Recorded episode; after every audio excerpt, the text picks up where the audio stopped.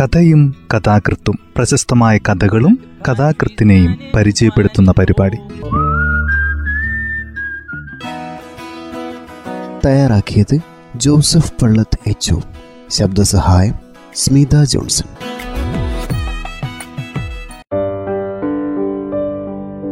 കഥയും കഥാകൃത്തും എന്ന ഈ പരിപാടിയിൽ ഇന്ന് മാധവിക്കുട്ടിയുടെ റോസക്കുട്ടി എന്ന ചെറുകഥയാണ് ഇന്ന് പരിചയപ്പെടുത്തുന്നത്. കഥ ഇങ്ങനെ ആരംഭിക്കുന്നു. കുന്നംകുളത്ത് പോയി ബ്രൈഡൽ മേക്കപ്പ് ചെയ്യിപ്പിക്കണമെന്നാ റോസക്കുട്ടി പറയണത്. റോസക്കുട്ടിയുടെ അമ്മ സ്വരം ശാന്തമാക്കിക്കൊണ്ട് പറഞ്ഞു. സ്വരം ശാന്തമാണെങ്കിലും അവിടെ ഹൃദയം ധൃതിയിൽ മിടിച്ചുകൊണ്ടേയിരുന്നു. ബ്രൈഡൽ മേക്കപ്പാ? അതെന്ത് കുന്താ? റോസക്കുട്ടിയുടെ അപ്പം ചോദിച്ചു. അയാൾ മുറ്റത്തെ പന്തലിന്റെ തൂണുകൾ വിരൽത്തുമ്പ് കൊണ്ട് ഒന്ന് രണ്ട് തവണ കൊട്ടി.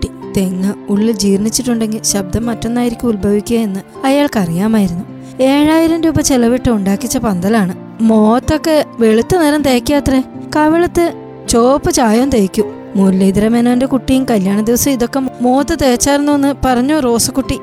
വെളുക്കാൻ തേച്ചിട്ട് പാണ്ടായി എന്ന് പണ്ടൊരാൾ പറഞ്ഞു എന്ന് കേട്ടിട്ടുണ്ട്. റോസക്കുട്ടിയുടെ നേരത്തിന് ഇപ്പൊ എന്താ ഒരു കുറച്ചിൽ? വെളുത്തിട്ടല്ല. നിന്റെ മോളല്ലേ? നിന്റെ നിറയല്ലേ കിട്ടിയേക്കണ്? നല്ല രക്തപ്രസാദം നേടാ ഇനി അതും വലിയ കുമ്മായം തേച്ച് ആകെ ബടക്കാക്കണ്ട. പറഞ്ഞാ കേക്കണ്ടേ? ബ്രൈഡൽ മേക്കപ്പ് ചെയ്യിപ്പിച്ചില്ലെങ്കിൽ പള്ളിയിൽ വരാൻ പോണില്ല എന്നാ പെണ്ണ് പറയണത്. തോന്നിയതൊക്കെ ചെയ്യണ പെണ്ണ. ബ്രൈഡൽ മേക്കപ്പ് അല്ല എന്ത് കുനുട്ടാദ്യം ചെയ്തോട്ടെ. എത്ര ആളുടെ കാൽ പിടിച്ചിട്ടാ ഈ കല്യാണം ഒന്ന് ഉറപ്പിച്ചത്? മൂത്ത് കുമ്മായിടാൻ അപ്പം സമ്മതിച്ചില്ല എന്നൊരു ഒറ്റ കാരണം കൊണ്ട് ഇത് മുടങ്ങണ്ട എന്നാ അതിനുള്ള കാശ് ഇപ്പൊ തന്നോളാ. റോസക്കുട്ടിക്ക് ഇപ്പൊ തന്നെ കൊടുക്കാലോ? അപ്പം തന്റെ ഷർട്ടിന്റെ കേസിൽ നിന്ന് മുപ്പത് രൂപ എടുത്തു നീട്ടി. മുപ്പത് റുപ്യുണ്ട്. ബ്രൈഡൽ മേക്കപ്പ് ഒന്നും ആരും ചെയ്തു തരില്ല. അതിന് മുന്നൂറ്റി അറുപത് കൊടുക്കണമെന്നാ റോസക്കുട്ടി ഇന്നലെ പറഞ്ഞത്. മുന്നൂറ്ററുപത് ഉറുപ്പ്യേ? മോത്ത് കുറച്ച് കുമ്മായം തേക്കാൻ മുന്നൂറ്ററുപത് ഉറുപ്പ്യ അത്രേ എനിക്ക് തരാൻ വയ്യാന്ന് നീ റോസക്കുട്ടിയോട് തുറന്നങ്ങ് പറഞ്ഞോ.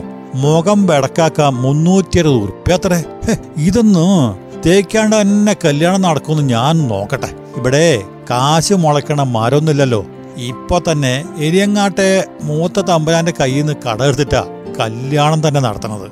കാശ് കൊടുത്തില്ലെങ്കിൽ അത് നിങ്ങൾ തന്നെ റോസക്കുട്ടിയോട് തുറന്നു പറഞ്ഞോളാം. എന്നെ കൊണ്ട് വയ്യ ആ കുട്ടിയെ കരയിപ്പിക്കാൻ. അവർ അടുക്കളയിൽ സഹായിക്കാനെത്തിയ മാർത്ത ചേച്ചിയുടെ സമീപം ഒരു പലകമേലിരുന്നു. റോസക്കുട്ടിയുടെ അപ്പനെ കൊണ്ട് ഒന്നും ജീവിക്കാൻ എനിക്ക് വയ്യ. എന്ത് പറഞ്ഞാലും എടുത്തു ചാടും. നാല് ദിവസം കഴിഞ്ഞ കുടുംബം വിട്ട് വല്ലവന്റെ വീട്ടിൽ പോണ പെൺകുട്ടിയാ. അവളെ കരയ്ക്കാൻ എനിക്ക് വയ്യ. എന്താ ഇപ്പൊ ഉണ്ടായത്? മാർത്ത ചേച്ചി തേങ്ങാ ചിരവെന്ന് നിർത്തിവെച്ച് ചോദിച്ചു.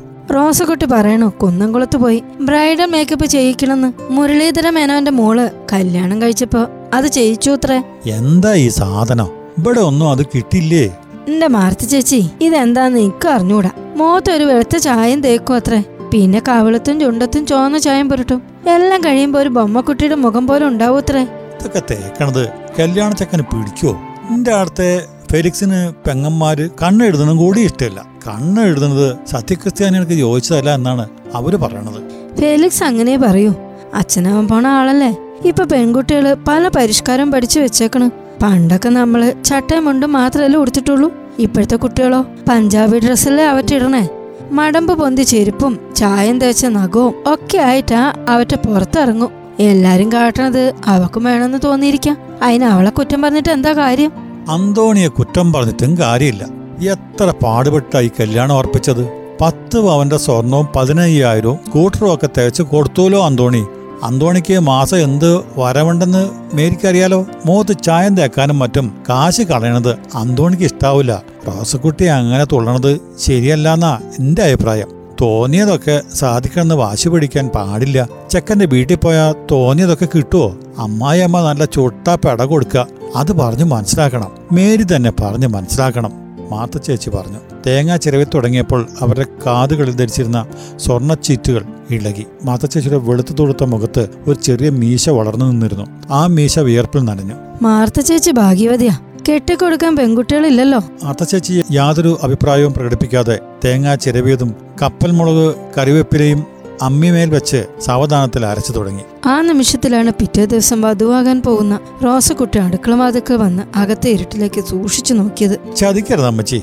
ഇന്ന് ഉച്ചയ്ക്ക് രണ്ടു മണിയാവുമ്പോ മാലതിയും വേറെ എന്റെ കുട്ടികളും ഇവിടെ എത്തും എന്നെ കുന്നംകുളത്തേക്ക് കൊണ്ടുപോകാൻ മൂന്നിന് ചെല്ലാനാ പറഞ്ഞേക്കണ്.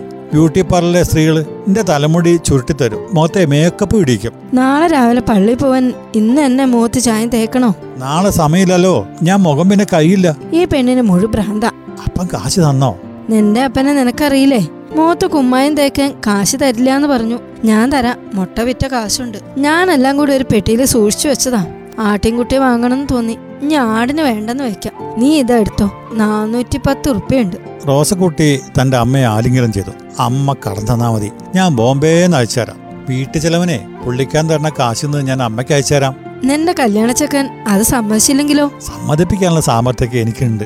ദുസ്സാമർത്ഥ്യം കാട്ടിയ പിന്നെ അമ്മായി മിറക്കി വിടും. പെൺകുട്ടികൾക്ക് അത്ര ഉണ്ട് സാമർത്ഥ്യം പാടില്ല. എന്നെ അമ്മായിമ്മ ഇറക്കി വിട്ടാലേ? ഇറക്കി വിടത്തെ മാത്ത ചേച്ചിന്റെ അടുത്ത് ഞാൻ സഹായത്തൊന്നും വരില്ല. എന്തിനാ റോസക്കുട്ടിയെ കരയിപ്പിച്ച് മാർത്ത ചേച്ചി? നാളെ മറ്റന്നാളെ വീട് വിട്ട് ഇറങ്ങേണ്ട പെൺകുട്ടിയാ. എന്തിനാ അതിനെ ഓരോന്ന് പറഞ്ഞ് കരയിപ്പിക്കണേ? റോസക്കുട്ടിയുടെ അമ്മ ചോദിച്ചു. മാർത്തയുടെ മീശ വീണ്ടും ഉയർത്തു വിയർപ്പ് മണികൾ പടുങ്ങിന്റെ പാശി മണികൾ പോലെ തിളങ്ങി. മാർത്ത അടുക്കളയിൽ നിന്ന് കിഴക്കോട്ട് പോവേണ്ട വാതിൽക്കൽ പ്രതിമ പോലെ നിന്നു. അവർ തന്റെ കഴിഞ്ഞുപോയ ജീവിതകാലത്തിന്റെ കയ്പ് അയവിറക്കി അകാല വൈധവ്യത്തിന്റെ ആദ്യ നാളുകൾ അവർ ഓർമ്മിച്ചു പോയി സാരമില്ല. റോസക്കുട്ടി പോയി കുളിച്ചു വാ.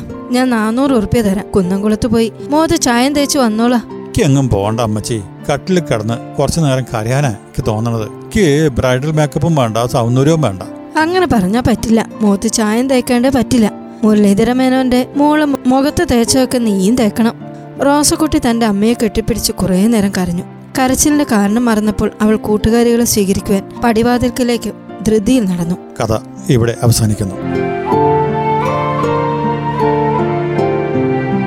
മാധവിക്കുട്ടിയുടെ ആയിരത്തി തൊള്ളായിരത്തി തൊണ്ണൂറ്റി മൂന്നിൽ പ്രസിദ്ധീകരിച്ച കഥയാണ് ഇന്നീ പരിപാടിയിൽ അവതരിപ്പിച്ചത്. തയ്യാറാക്കിയത് ജോസഫ് പള്ളത്ത് എച്ച് ശബ്ദസഹായം സ്മിത ജോൺസൺ.